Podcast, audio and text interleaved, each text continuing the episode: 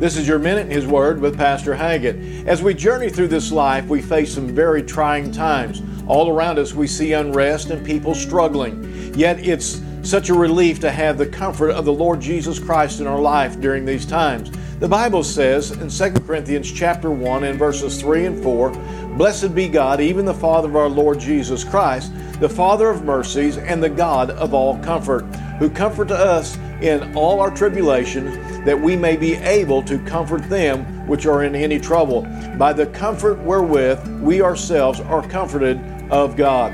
This comfort comes, first of all, from knowing Jesus Christ as your Savior and that you have a home in heaven one day.